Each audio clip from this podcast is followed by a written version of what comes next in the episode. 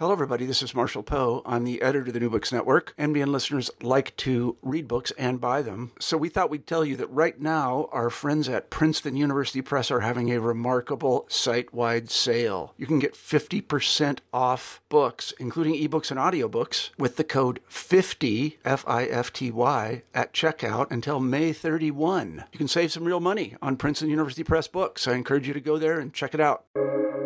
Welcome to the New Books Network. Hello, everybody, and welcome back to Scholarly Communication, the podcast about how knowledge gets known. I'm Daniel Shea, your host for today's interview with Jari Saramäki, professor of computational science at Aalto University, Finland. His book, How to Write a Scientific Paper, an academic self help guide for PhD students, was self published in 2018. We all have our own little habits when it comes to writing some of us would be very reluctant to share that the words don't hit print until we've touched the nose of a childhood teddy bear, or that we won't sit to write unless we've yoga breathed for 10 minutes. Be that as it may, those are habits bordering on the compulsive. If they work for you, fine, keep them. Writing is compulsive in its own way, so if I've described you, you're doing well. But how about bigger habits, like the sort which may serve more than just the compulsiveness of the writing act, the sorts of habits that will actually help a lot of people write more efficiently and more effectively? Are there such habits? And if yes, what are they?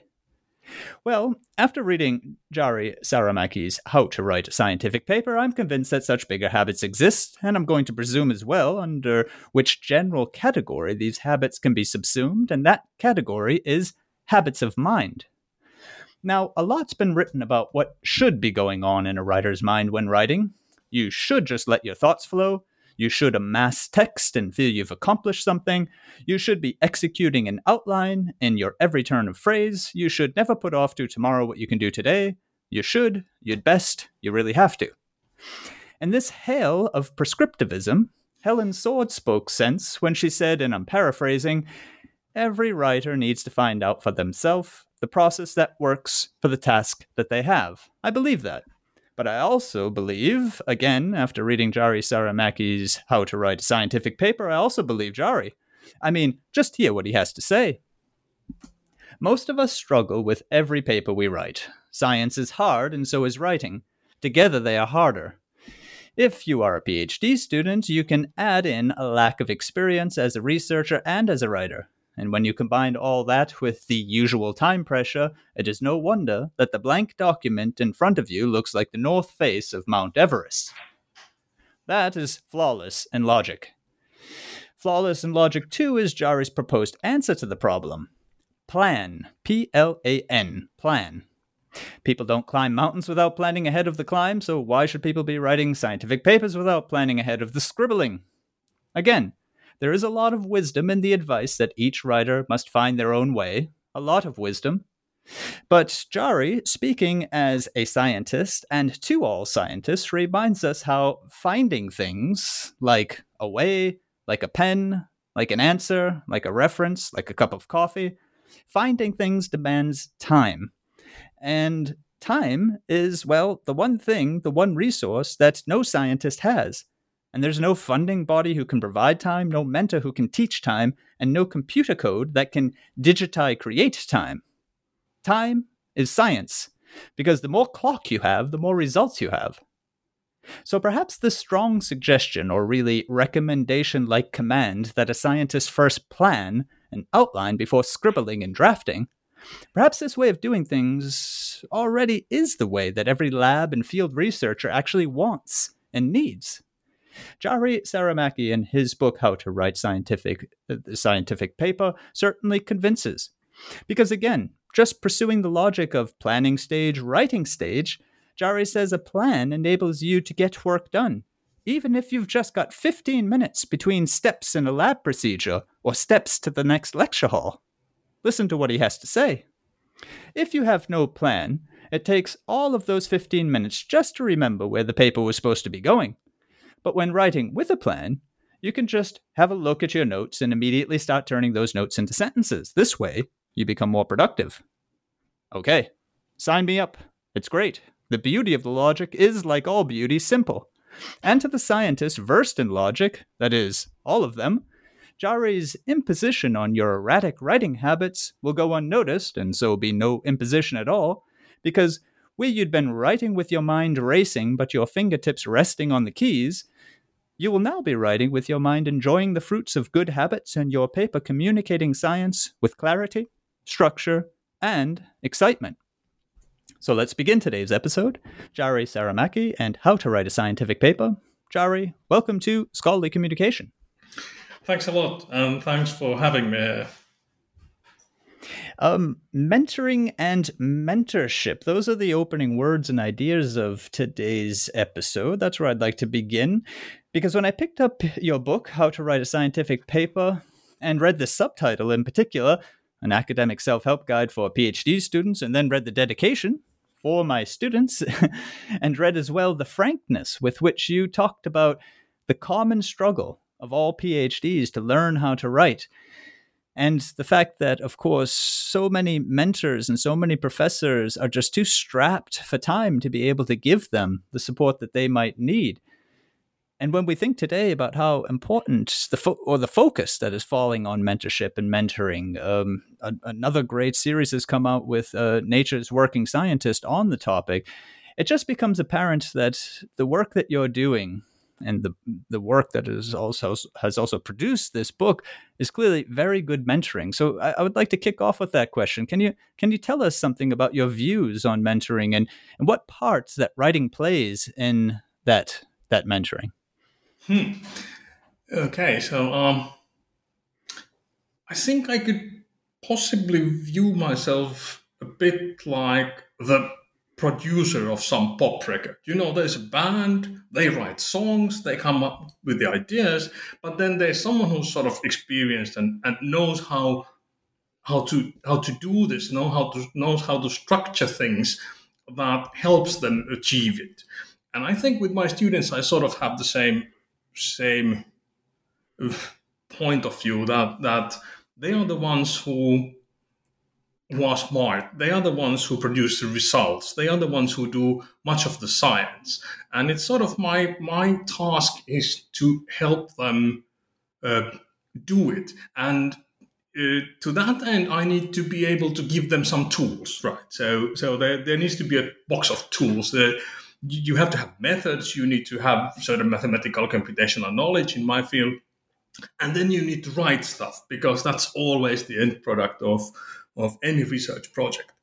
And I sort of found myself in a position where I know the maths, I know I know the methods, I teach them, but when it comes to writing, I'm like, mm, okay, but but but what do I do here? How do I give them some sort of a some sort of sort of a roadmap that that uh, they can use to help them get to the position where they have a finished paper that has been written on the basis of their results. And that's where this whole project basically started. I started first, I, I think I gave, I came up with a deck of slides and then I gave a couple of lectures on the topic. And then, then I started writing a blog that eventually turned into a book because all the chapters of the book have um, have some sort of early draft versions in the blog and that's yeah the, the, whole whole point there was that I need to be able to give my students some tools. And I didn't actually, I wasn't too good with those tools myself. So first I had to figure out how to write and in order to be able to teach my students how to write with the emphasis on the word how to. So it's not like a, some sort of an academic point of view on, on how scientific paper should look like, but, but rather a very hands-on approach that look, here you are sitting in front of a computer. What do you do next? How do you how do you go on from that? So that something that like how that to is is is is is very good job of emphasizing that because indeed the the book um, and your advice in it is really going to help the person who is now sitting at the lab bench or sitting at their office and they've got all the results. In fact, this is the scenario you imagine in the book okay, what next? We're not dealing here with uh, theory. Um, there is clearly theory behind it. Somebody has put a lot of thought of into into this book, you. Um, but th- th- this is going to really help people write. I mean, th- that that much is certainly clear. I, I would like to come back though to your your amazing analogy here to a, a, producer of a band, let's say, who enables um, people to be doing what it is that they're meant to be doing. In that case, singing. In this case, communicating the science. And you and you separate separate out there very interesting areas. So the meth, the maths, the in, in your case, the maths, the methods, and the tools, which more abstractly might be the subject knowledge, the technique, and then let's say the communication or even soft skills. Some people might even put it into that category. And it's very interesting that uh, it, it is in the actual studies that you get usually the first two, right? You get the subject knowledge, you get the technique, but the soft skills or the communication skills, they're just sort of left hanging, aren't they?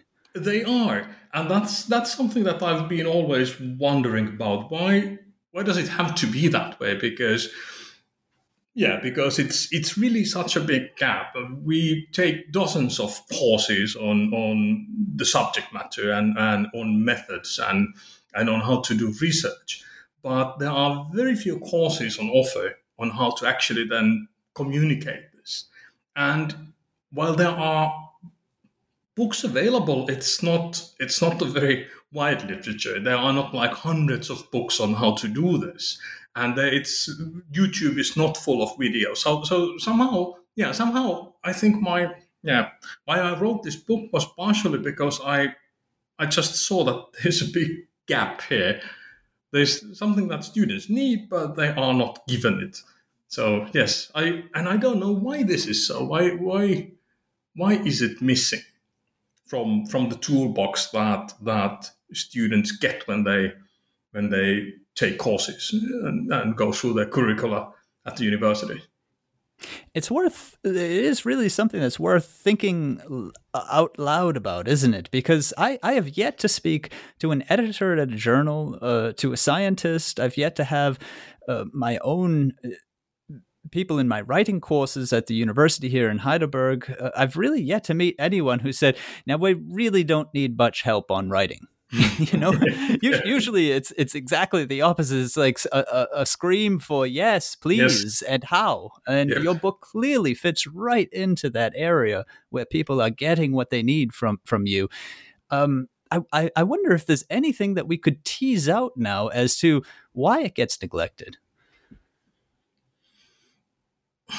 Yeah, I wish I could answer that. So, um, probably at least in in fields of science like I work in, it's the people who both design the curricula and teach the courses might not might not be able to teach writing themselves. That's one because it's it's sort of yeah it's there, there is a sort of a history so that that the professors like me who are teaching students have not have not taken those writing classes either. So it's pretty difficult for us to to it would be pretty difficult for us to give writing classes or design uh, parts of the curricula so that it's about communication. I think there's it, it has to do with this tradition that, that that we kind of repeat we repeat similar curricula as as we we took ourselves when we were young. Maybe it's something like that. So there's a history, and it's it's sort of just this is how it has always been. That might be part of it, and that that makes it much harder for us to to try to change it because we are not experts. We write, but we often don't have any formal structure or any formal formal uh, knowledge about how how you do it, and that's once again, this was one of the reasons why I wrote the book. I wanted to figure this out myself. So I, I needed some structure. I, I wanted to have, have some sort of a checklist for myself, not only for my students, that I could then, of course, teach my students as well. And uh, you've succeeded at that, and I want to go into some of those details, but I'd, I'd like to pursue this question a, a, little bit more. And I think your answer is very much onto something. It's something that I've heard also from educational theorists that the typical approach for somebody who is then entering into a new career as a professor or even a postdoc is clearly I mean, what else would they do? It's clearly to do what they had experienced also during their studies. And as you say, if if if there was no training there, then they're untrained to teach the communication skills, and they don't know uh, wouldn't know where to begin. I, I would wonder if if it isn't really time that you know the moment hasn't come that we short circuit this and make clear to you know administrations that a communication expert needs to shadow needs to be involved in labs as well with professors and postdocs so that this knowledge just sort of spreads about throughout the entire group.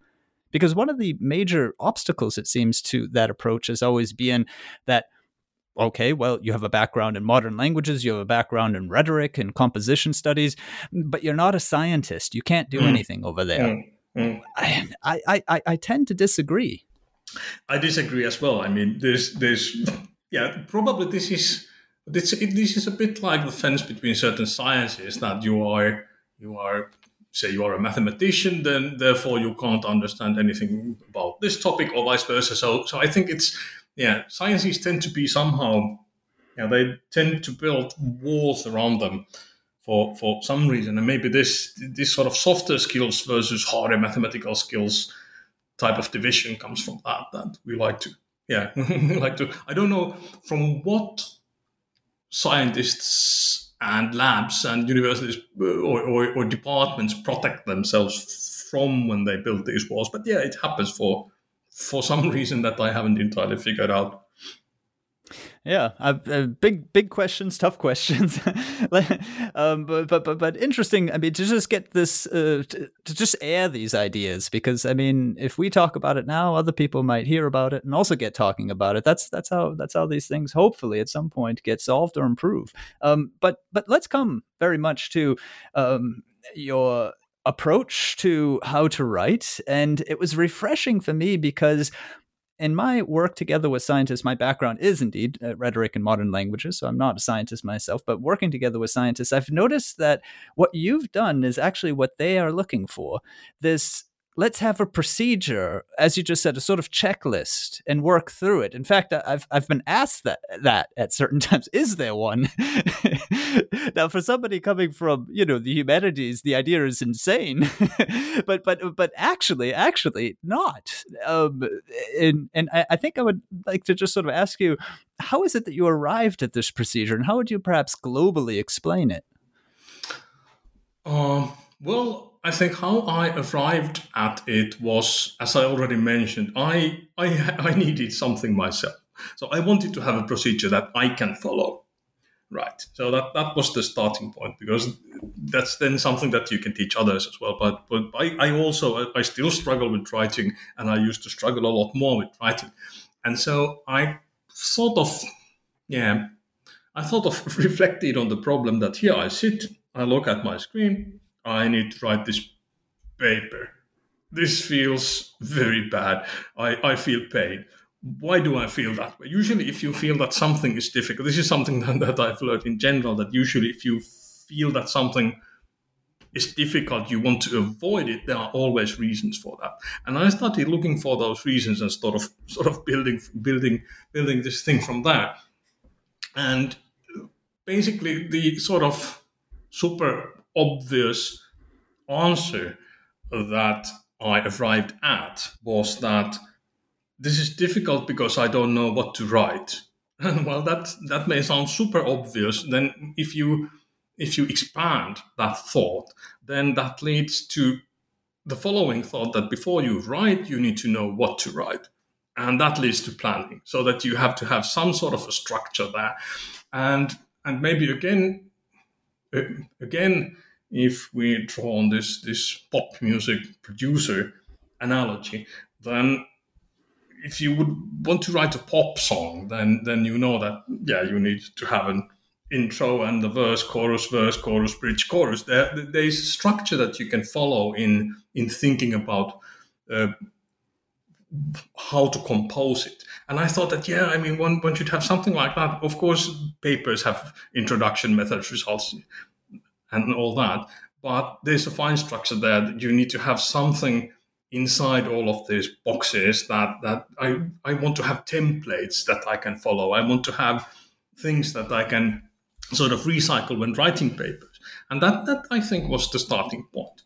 Yes, and then then I, I arrived at the whole idea of planning, and then I thought that okay, what would be the ultimate way of planning a paper? Well, you write it abstract. It's abstract first, and then I started doing it. I noticed that yes, this works. This really works.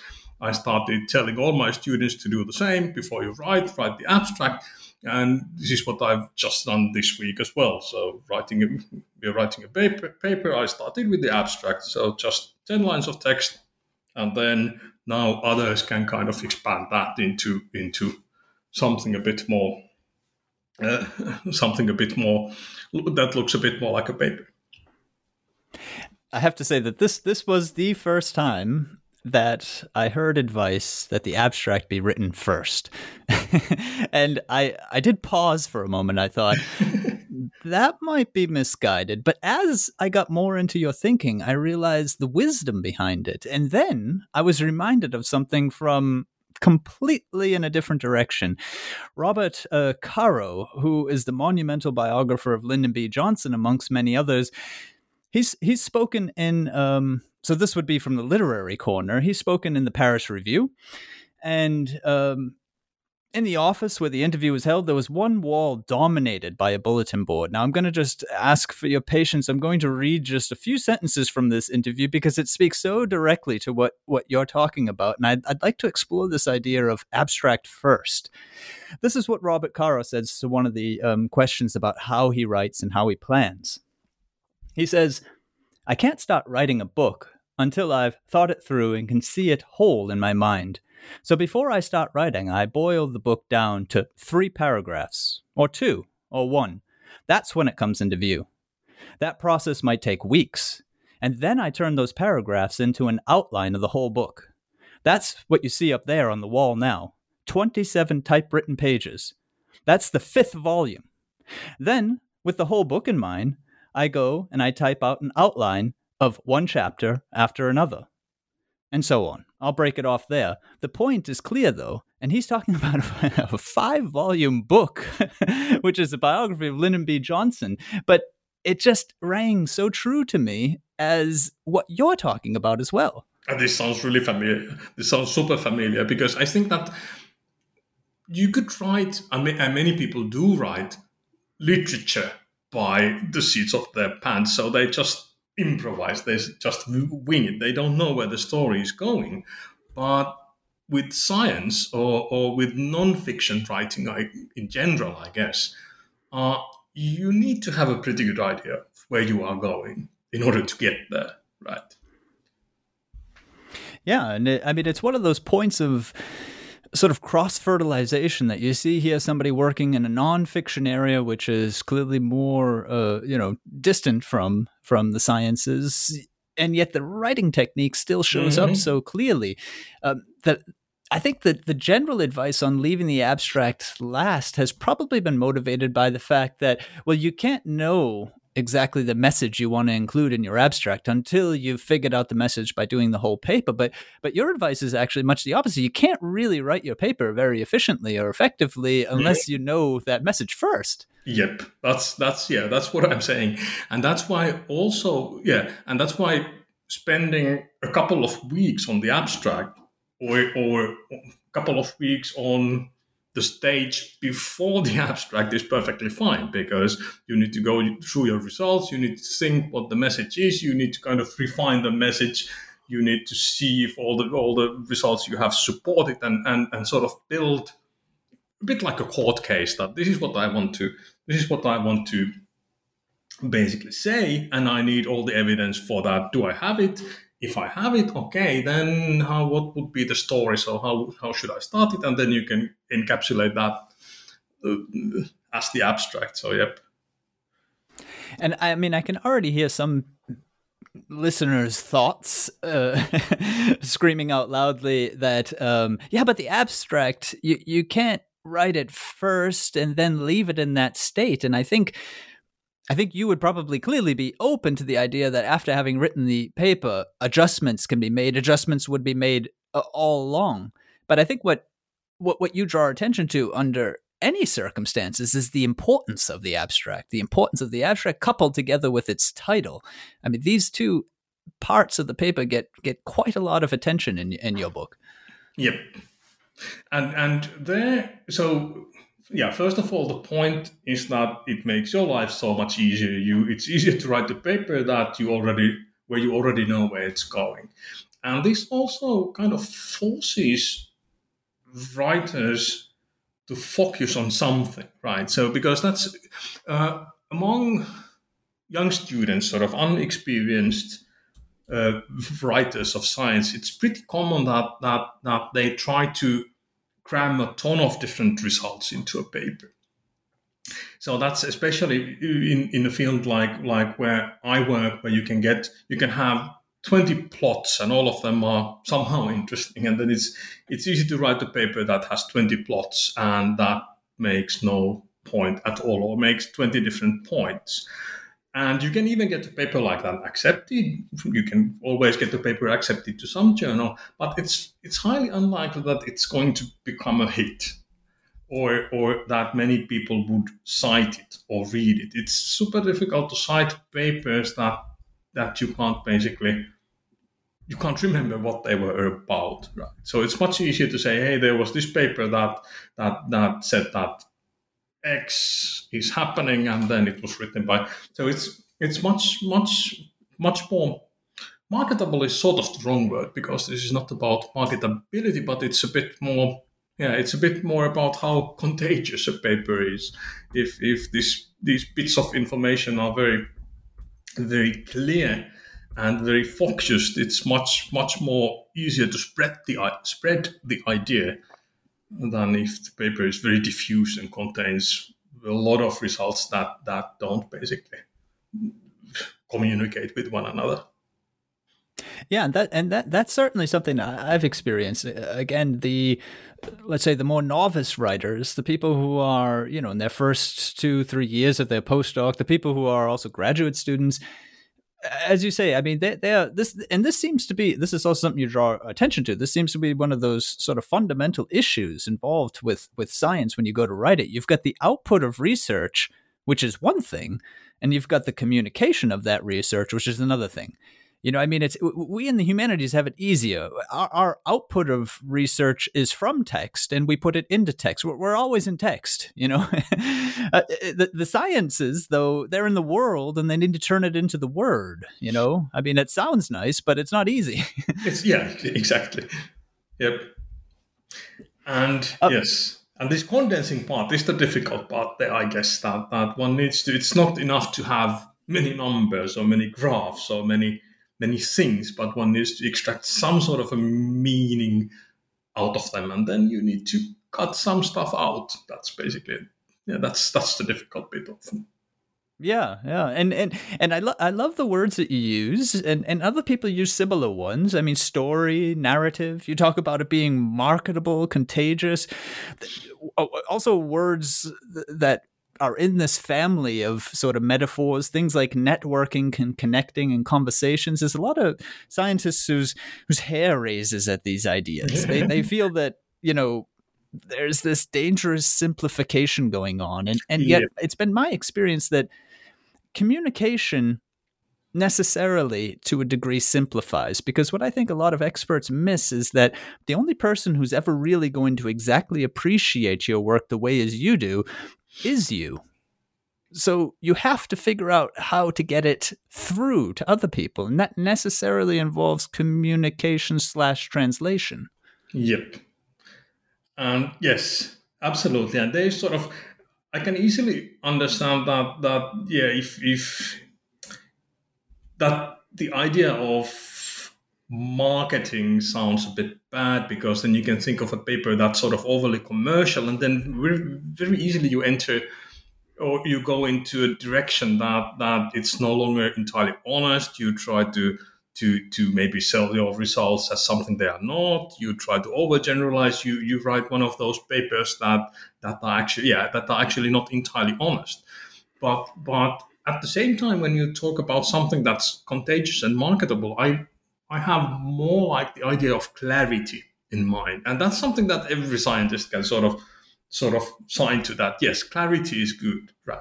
But if if if uh, if your paper is clear, if there's a lot of clarity, then it, it is more marketable and more contagious. It's easier to to have other people read it or get excited about it or tell others about it. So I think that's that's more the direction that that I try to to guide people to with this book.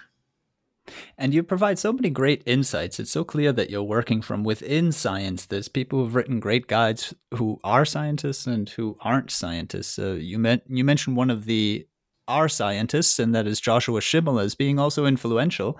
Um, I've just recently interviewed him. Uh, the listeners are welcome to uh, check out the podcast. But what you provide as as an R scientist, I find, is that uh, just these wonderful insights, which are so helpful to people who want to help in the area of communication, or also people who are writing as young scientists. So this this idea that you've just talked about clarity and what it means, that idea that you bring up of primary transmission and secondary transmission. This idea that you've got on the one hand the person who's reading it, and this is who us writing studies people are always focused on the reader. And you're saying yeah but what about the guy or the girl if you like in the hall who he is from somebody who's read it the secondary transmission. That only happens when clarity is there. Yes that's correct. These ideas come by the way these come come from my background as a network scientist because well, already in pre-covid times we did a lot of we used all of us have done a lot of modeling of of the spreading of various contagious things from from viruses to ideas or networks and all that. So so that probably comes from there because if you if you model such things uh, if you model the process of process of information spreading then then this is what you immediately realize that that you need to get if you if you want to have have an idea that have has an R number that's bigger than one, that where transmission keeps going on, and and uh, then you need to have something that is catchy that people can can transmit it to others, and hopefully they will transmit it to even more others, and so on and so on. Yeah, so that's where it comes from. Yeah, it, I, I, think it is also clear that your uh, area of specialty networks clearly influenced a lot of what it is that um, you bring to writing, and, and and the advantages is just so clearly there. Again, I think of linearity versus modularity, or the top-down mm-hmm. approach. I mean, this this problem that you ran into, which you described so vividly earlier. I don't know what to write, and then you came up with these ways, these these categories of thinking about it. Yep. Yeah, I think they, they yeah, probably, yes. I, I haven't actually thought of this myself before, but now that you mention it, yes, these ideas are probably influenced by complex systems thinking. Yes, they are. and it's an advantage. I mean, this is this is one of those perfect examples of you know multidisciplinarity, transdisciplinarity actually bringing fruits. Um, I've heard similar sorts of um, when we talk about the linearity and a modularity of writing. Linearity would be the sit down and just get started. The modularity would be breaking it all up into pieces and figuring out their order, and then going about composing each of those pieces. That just just briefly to to give uh, an idea of what, what, we're talking about here. I've, I've I've heard it talked about in other um, vocabulary. Verlyn Klinkenborg, who's who's written a fantastic guide about um, writing, talks about the experience of the reader versus the experience of the writer. Mm. So the experience of the reader is entirely linear. Yep. At least. Uh, maybe outside of science it's entirely linear maybe li- linear inside of science perhaps we can get to that you talk about where readers are going to go in a text um, but the experience of a writer one of the mistakes that writers make is that they think that like the reader, their experience mm. of the writing of the text need also be linear. And you're saying no, just like Verlyn Klinkenborg, no, it's it's it's modular. Yeah, that's correct. That's correct, and that's yeah. That's this is again a connection that I didn't see before, but this is probably where it comes from. Yes, that that when yeah, especially when an inexperienced writer starts to write, they think of they think like a reader. That's probably true, and that leads to all sorts of problems, like not knowing where this sentence is going to go because because then you don't know where this paragraph is going to go and, and all, all that. So yes, absolutely. Mm-hmm. Um, and when you give us this more modular approach, you use another wonderful analogy, which is extremely helpful. You talk about filmmaking. Okay, mm. so you've you've presented yourself as the producer in a rock band. I, I, I, this is probably also proof that this is an interesting read. This is a very obviously very well written book, but it's a book that you read quickly and get a lot out of. Um, the filmmaking uh, analogy also helps us write. Um, is there any way that you could perhaps illustrate briefly, just for listeners to get a taste of how that works, how this works? Mm, yeah, and that this has to do with the with the story aspect of of of a paper, and this is this is what Joshua Schimel also writes about. So basically, you yes, a good paper is a story because that's a story is a format that we are all sort of used to. Stories are interesting; they keep us going. They they keep us wanting to hear what happens happens in the end. And if you if you look at a good story, whether it's a book or whether it's film, where where basically film scripts, if especially if you look at Hollywood film scripts, they have a certain yeah they have a certain template, certain structure, certain flow, how things go. So you need to start first by sort of scene setting that, that you introduce the characters, that these are the players, this is the world they inhabit, this is basically this is where it's all going to happen, right? So that the the person who watches the film or the person who reads the scientific paper gets sort of familiar with with with the surroundings, right? So that okay, this is this is where I'm. That's the world where I'm. I'm now located, and then you need to start building tension. Uh, in films, well, there are tons of ways of, of how to do that. In science, tension is questions. Right? So, so basically, you show that there is something that's not known, and that this matters, right? That that this question serves answering this question serves some sort of a purpose and we don't know what the answer is or we haven't known before what the answer is or that there are conflicting theories and all that and then you build excitement and then you bring the characters in a film to a point when there's this this this final uh, resolution when when tension reaches its maximum then then you start battling death stars or, or whatnot. There's this uh, uh, release of tension in the end and in in science writing this would be basically basically the providing all the evidence for your result, telling that this is my result, this is how the conflict is, is resolved, this is how the questions are answered.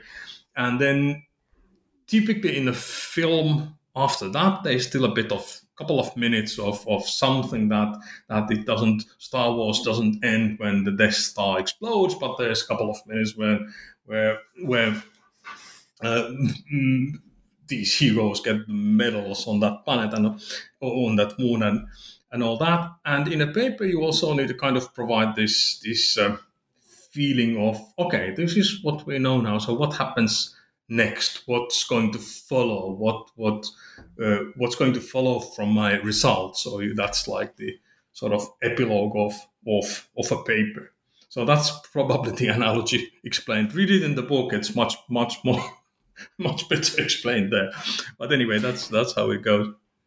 No, I- indeed. Please do read it in the book because it's given so many fantastic illustrations, and it's it's it's just so convincing. You can see its value, its usefulness for really working through from that stack of results to okay, I've got a message, I've got something to tell. You just too often hear the idea, right? Tell a story, but but you tell people how to tell a story, and and, and this analogy, broken down as it is in the book, uh, really does achieve that. Um, and one of, one of the things that really caught my attention was in the let's say confrontation stage right where where things become oh oh no, worrisome. There's something going wrong. The tension builds.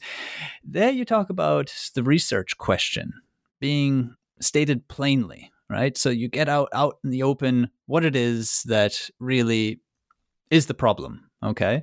And and I find that really interesting advice, very useful and, and, and clear advice.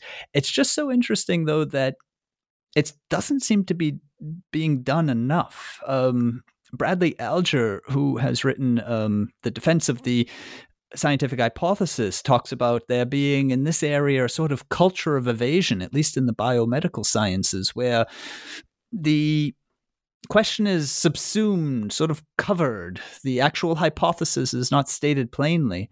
Um, Bethany Gray, who has done corpus studies, um, so statistical studies in, of, of, of uh, research articles, has found that indeed it's true. The, the, the direct question from discipline to discipline shows up differently, right? There are some sort of discipline specific conventions, but overall, it's not stated as plainly as we would expect. And uh, I wonder what you would what you would st- say to this state of affairs. Yeah, I, I totally agree. I mean, of course, there are fields of science that where science is hypothesis testing, right?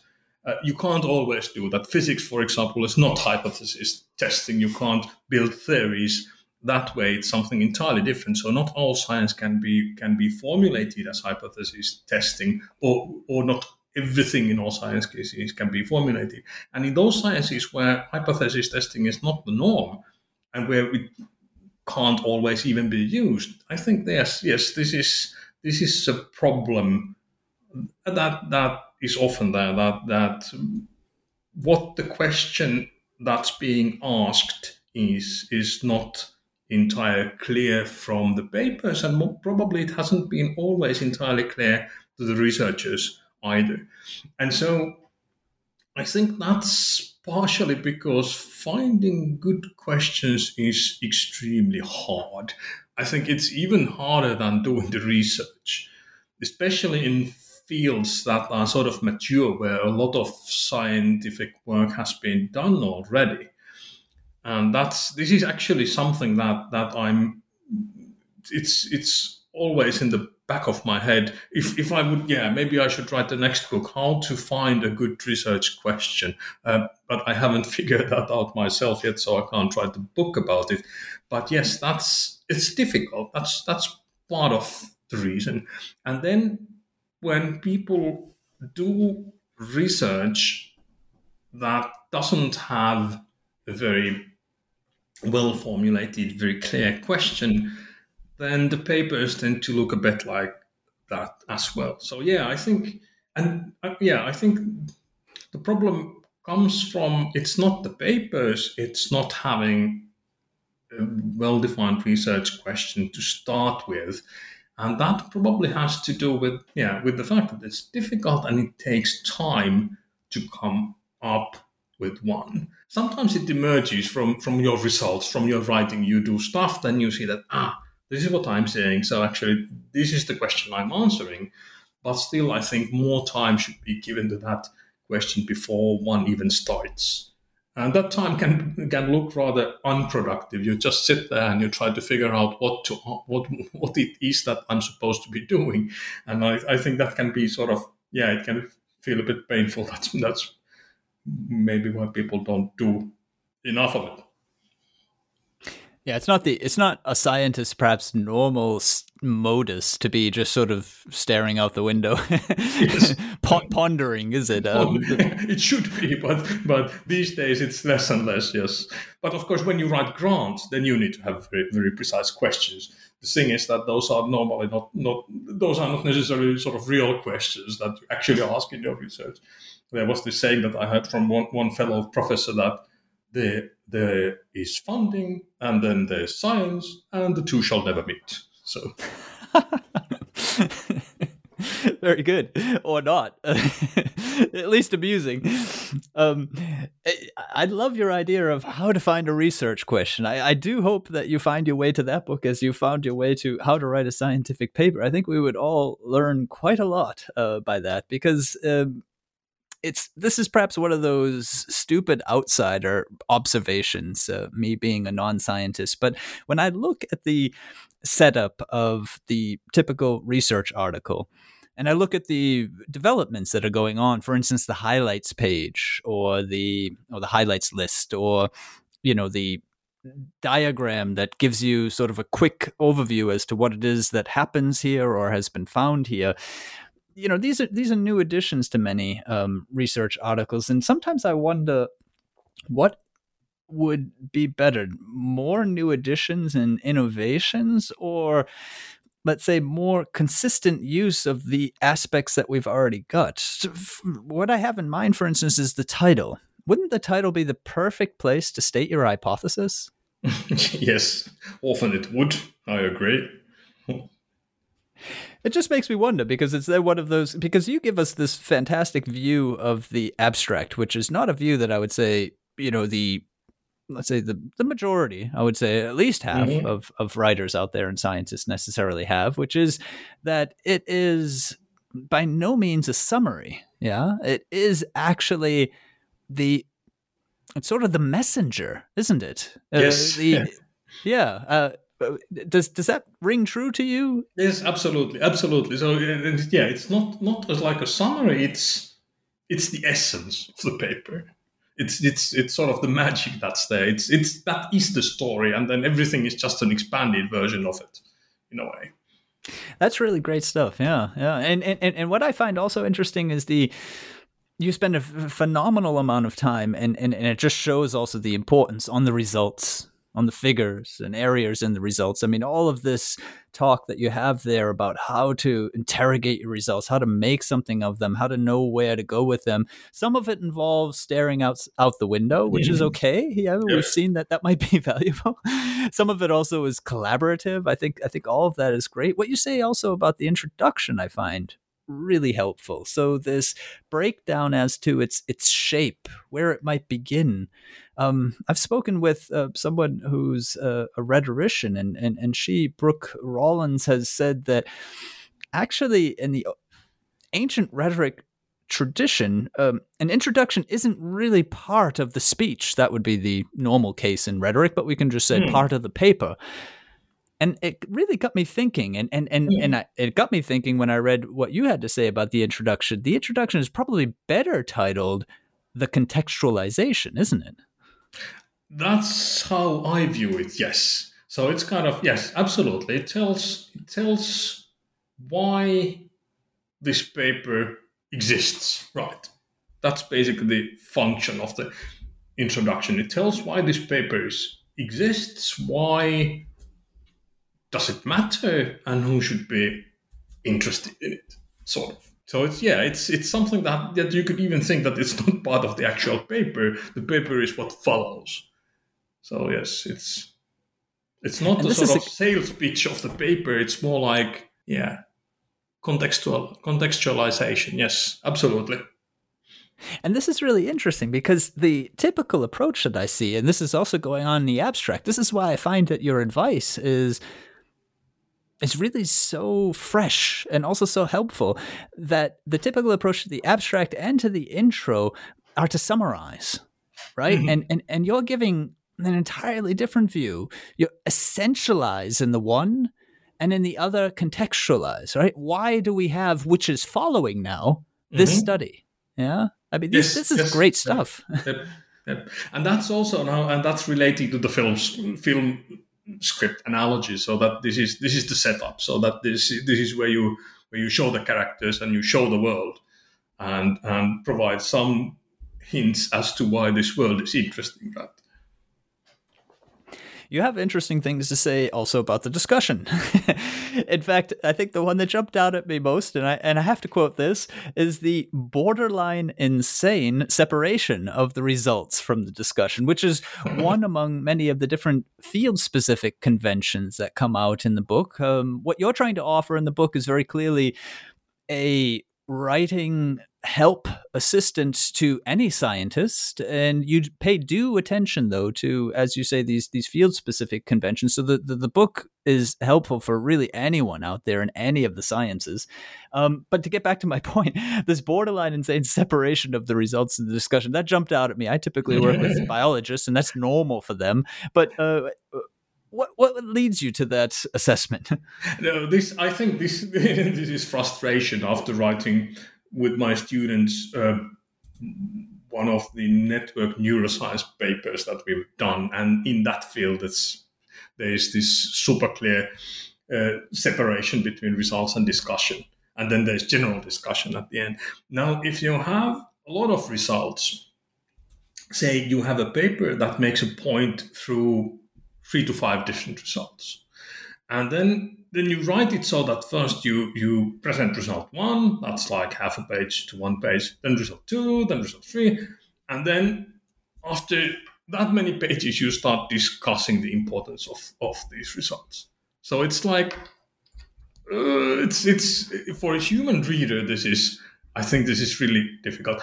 On one hand, it's sort of I understand the logic from the honesty and integrity of science point of view that these results are just data. That's that's all that that you have. That's data and then you separate the interpretation. But if there's like a gap of four pages between the data and the interpretation and then there are other results in between just impossible to write it's impossible to read because the human mind doesn't really work that way in my view. And that's why for example in in say the type of computational sciences, network science, physics, things that I've, I've worked in, it's much more common to basically present results and then immediately interpret them as you go.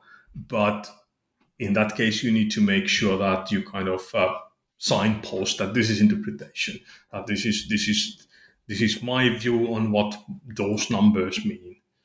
But yeah, it's just this this structure where you separate things really far is super annoying. It's a bit like often we get papers to review where the figures are at the end and maybe you have separate captions at the end as well and it's just yeah my my brain just melts every time i need to jump across eight pages to get to the figure that was referred to in this paragraph it's a bit of the same it, it's hardly surprising then if, if you take such a sort of consistent follow through on the the IMRD, the IMRAD structure, yeah, that the we've got, as you say, clearly data on the one hand, the results, and we've got interpretation on the other hand. It's hardly surprising then that writers approaching it feel the heavy formality involved, because what what you're saying is the human approach is to bring these things together. I mean, that's what we're doing, isn't it? We set up the methods, we find the results and in the same moment as we're getting the results we're trying to understand them. That that's that's what you do right? That's what you do yeah. And if you, if you would be chatting with a colleague would, would you ever first like i don't know explain three different results in hmm, an excruciating amount of detail right? And then you start talking about why why why, why they matter, then only then the other person understands why you were even talking about these results. It's it's not how we it's yeah, it's it's not how our brains wired. And it's probably one of another one of those cases where it's worth, you know, sort of considering. Well, what are the formats that we write in? How are they serving us, and how not?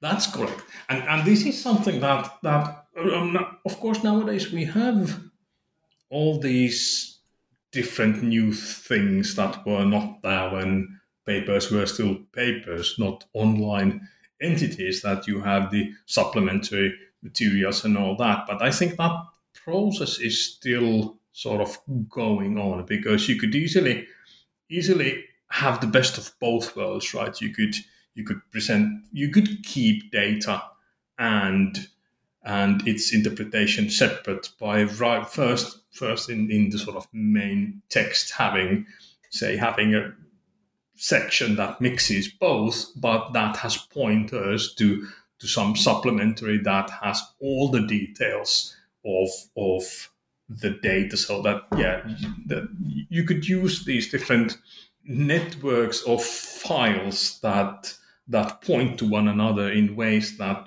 is not yet happening. It's much more, yeah, much more like you have a paper and then you have an appendix, which is the essay. But you could have something more. I, I agree. Yeah, that's interesting because I mean, uh, editors everywhere and, and and even people outside of publishing are thinking about these things, and it's I think it's really important that you know the conversation happen because that, that's where ideas generate and. Uh, yeah, we need to think what, what serves best the reporting of the research and not stick necessarily to conventions that perhaps hamper that, as you've made very clear. Results and discussion are one thing that's going on. I mean, if there is a part of the apart from the introduction, and we've we've we've talked about that in a way that I think is very helpful to to to listeners. But if there's another part of the paper that typically scares away authors, that is the discussion and I think part of this tearing apart from the results, I mean, one of the first questions I get often when I'm doing my consultations at the university is Am I supposed to repeat in short form the entire results at the head of the discussion? Which already shows the, the, the, the closeness of these two. Yeah, that's correct. I think discussion is is I think when writing this book, writing the chapter on the discussion section was the most challenging one for me. And because I think for, for an intro, it's easy to come up with a template that this is what an intro has to do. This discussion depends so much on how much has been discussed before the discussion uh, uh in relationship to, to the results section and all that. So that's that's a bit more difficult. And and then because you are yeah your discussion is is often it it's it's sort of like a swiss knife. It has so many purposes. You need to somehow recap. So you need to summarize a bit because that's what you that's what that's what a good te- teacher does at the end of a lecture that you kind of summarize the key points so that the listener remembers them. So you need to do a bit of that. And then you need to give them more context. And then you need to tell what follows from your results and, and what doesn't follow from your results.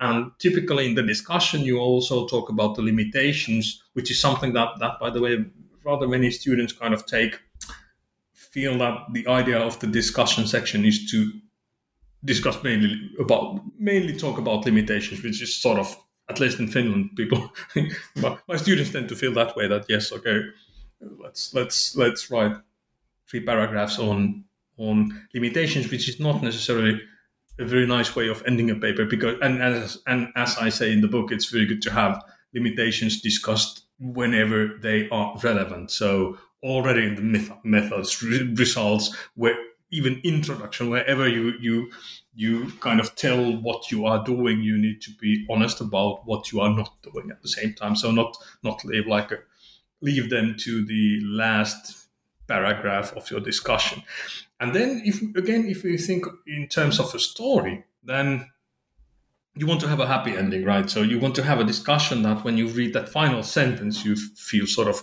uplifted. You feel that that that this has ended on a high note. You get energy from the last sentence, and it should not be that more research is definitely needed. Never use that last sentence because that's that's that's the opposite. So you need to say something in the end that kind of rings in the minds of, of the reader. So yeah, it's discussion section serves rather many purposes, and that's why it's a difficult beast in my view.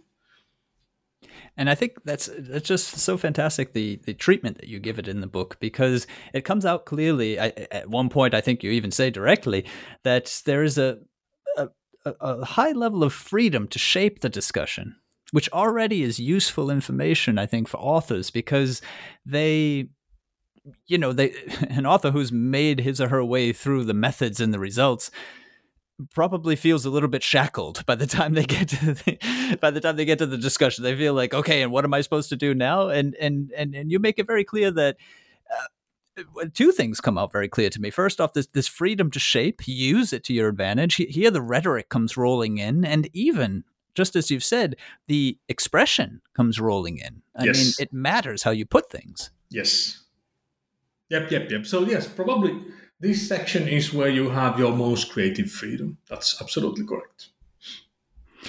Um, two, two, two sort of uh, things that I, I, certainly wanted to touch on with you here uh, was the things that you have to say about the writing process, which I found fascinating, and how the writing process can actually be used? And this this brings us back all the way back to our first question of, well, so why isn't it that communication skills or other soft skills aren't being supported enough? I mean, you you really make the case for right the writing process being part of the research process because, in for example, outlining you show up holes in your argumentation or the impossibility of getting out an idea in one particular paragraph might be a message to you that there is it's it's not a problem in the writing it's a problem in the science um I mean, these sorts of things very clearly show us that writing and research go hand in hand. That's correct that's correct because yes. there is this feedback loop that and that's I, I think somewhere in the book i also encourage that even if you can't even if you don't figure out what what your story should be or what your abstract should be or what, what, what results to put in, you can then just sort of play a game of, okay, I'll pick this. So this, I'll pick this result. Let's see what I can do about it. Let's let's see what I can write about it. Let's see how I can make that work. And when you do that, then yes, you may notice that okay, this piece here, this piece of information is missing, or or this is not convincing, or then you may actually make connections that you didn't think of before. So there is always this this feedback loop. And I repeat, as I, as I said already earlier, I think it's when something feels difficult, it's always a message.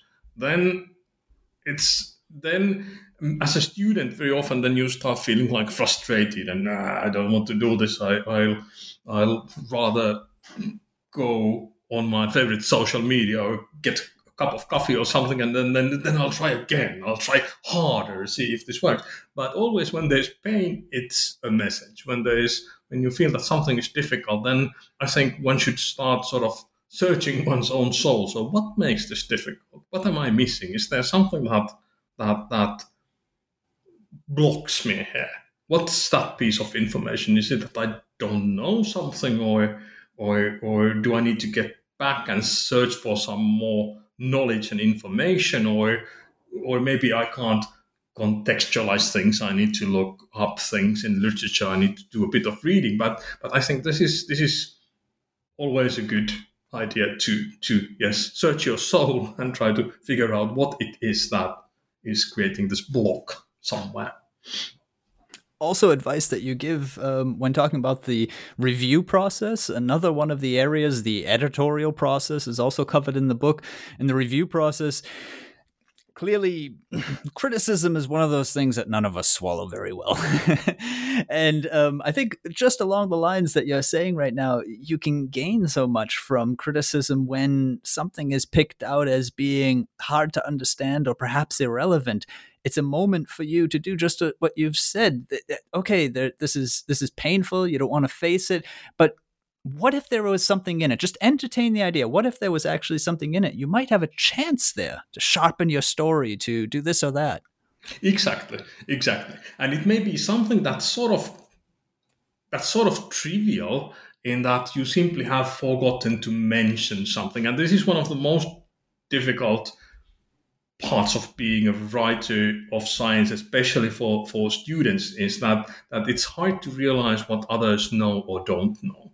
And typically, the way this goes is that, that students tend to think that everyone else knows everything, which is normally not the case. And that's why they don't necessarily even explain all things in enough detail. So, but that's sort of trivial to fix. Just sort of put in those details, explain it better.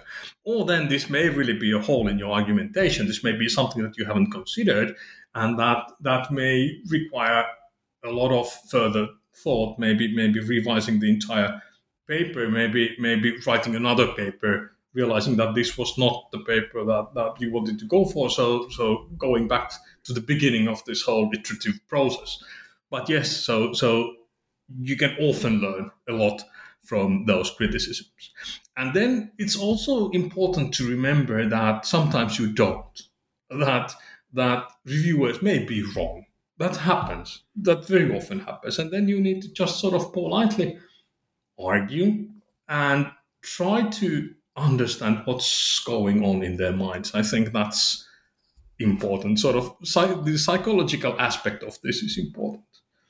That you try to figure out what it is that bothers them and, and how to make them feel better if, if it's something that's not clearly about science or, or or clarity or things like that. The advice you give there in the book uh, on the review process is in a book that's already so great, worth the book alone.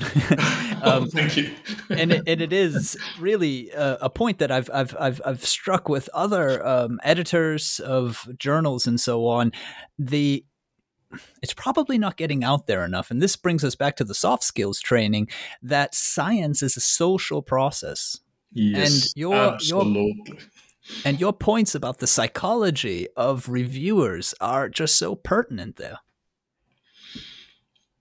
Yeah, so this is, yeah, science and all communication is a process where one person tries to transmit some information to the brain of another. So you try to try to convince someone else with something. You try to make you try to try to make them understand your point of view. And and if you want to do that, and if there's there's an argument like in science very often happens not not just between writers and reviewers, but in conferences between team members, all that you you need to somehow take the other person into account. Try to understand why they think as they think and behave as as they behave. So it's not just the cold facts; it's the other person as well. So yes, soft skills, absolutely. And this is something that I think it's even harder to to to teach, probably. And perhaps also to make it more understandable why it matters, eh, just to sort of flip the perspective. And again, I'm speaking as an outsider, so it could be one of those dumb things that I say, but it's if you exactly the, the hard cold facts right? Scientists tend to you know gravitate towards the numbers toward the figure toward the results that are measurable and that's all well and good. They wouldn't get anywhere if they didn't. I'm certainly not trying to tell them to do it any differently. But to think for a moment that actually science is driven by questions which logically leads to the fact that there is always something we don't know. If you don't know then you have to convince if you have to convince, you enter into social relationships. Yes, absolutely. Yes.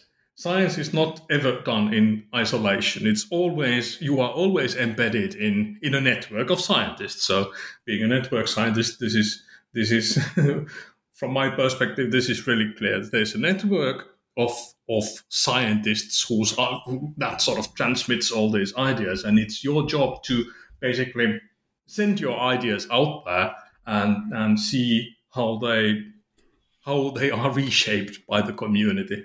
And so it's it's always a two way street. You also need to understand the others in order to be able to do this, to transmit your ideas and to convince others. And then you learn something from it and you always gain something from it. Well, uh, Jari, thank you. You've been very generous with your time. I do have one last question, and this is also something that's uh, rather close to my heart that you bring up at different times in the book. You you you talk about writers and even scientists as figure makers and even scientists as researchers learning to enable themselves, observing how other people do it, asking the right questions about an introduction that they've read or about the captions or the color coding in a, in a figure.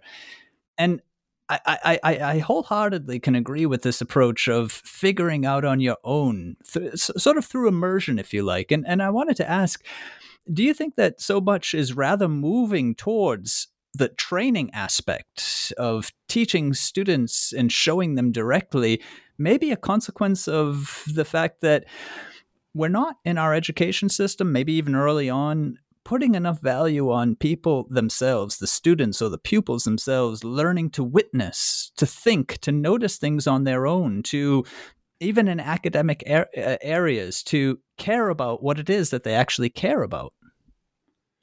Mm, that's an interesting point of view, but probably probably so. Yes, because you can learn a lot by observing, by imitating, by by looking at things and asking questions. And this is this is again this is something that you you kind of you need to decide to do. So you can read a paper so that you just read it and try to get the science out of it.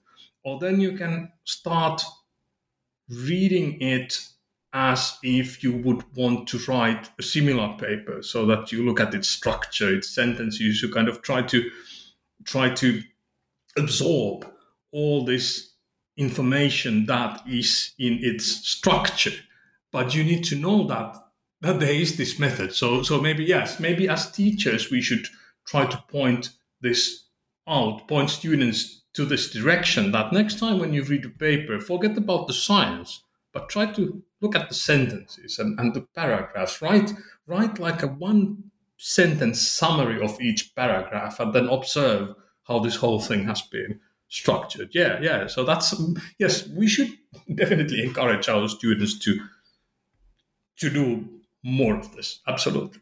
Well, thank you very much. That is Jari Saramäki, and his book, How to Write a Scientific Paper, is out since 2018. I'm Daniel Shea, and this is goodbye from me to Jari. Goodbye. Goodbye, and thanks for having me. This was a very nice discussion. And this is goodbye to all of you. Bye bye, and until next time here on Scholarly Communication.